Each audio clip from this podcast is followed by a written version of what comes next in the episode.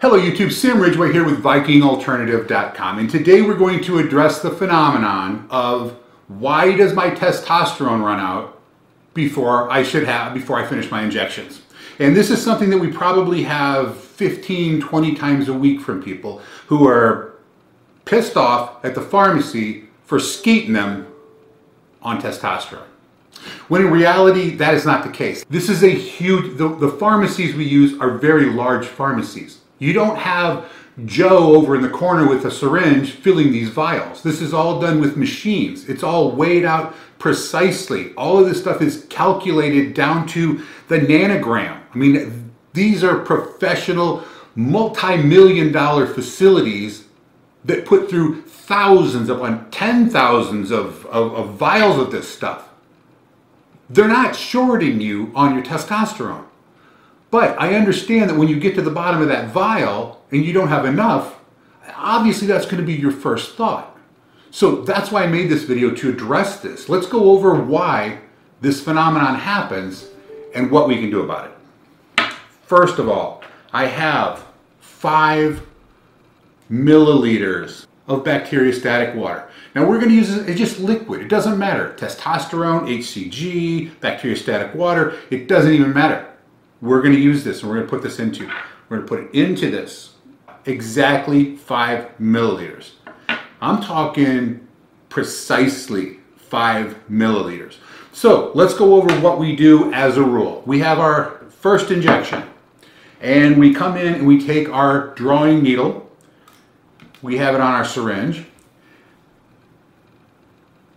and we pull in one half a cc. And now what I do? I take this off and I put on my injection needle. And I inject that half a cc.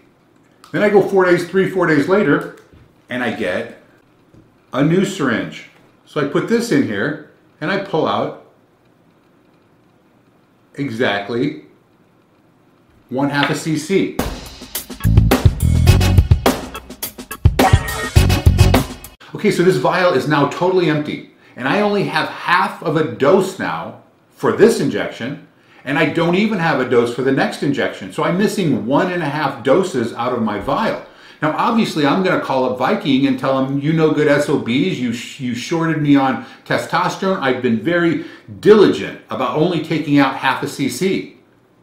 And I'm not doubting that. You probably have. I believe that 100%. But do you know where the rest of your testosterone is?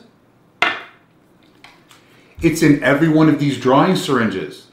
If you don't clear the barrel on your drawing syringe, this entire thing, 18 gauge needle right here, is full of testosterone, which you're throwing in the trash. And you're doing that twice a week. So, yes, by the time you get to the end of a five milliliter vial, you're one and a half weeks shy of where you should be because you've thrown it all away. So how do you get by that? You take the syringe, when you use the drawing syringe, you pull it into the vial just short of one half of a cc. And then you take it out of the vial and then you pull the rest from the needle into the syringe, which will then make it a half cc. Because as you've seen this experiment, you can be one and a half cc's short if you don't clear this barrel every time. So I hope you have a great day. Hope all is well. And as always, you are never too old to live like a Viking. Until next time, peace out.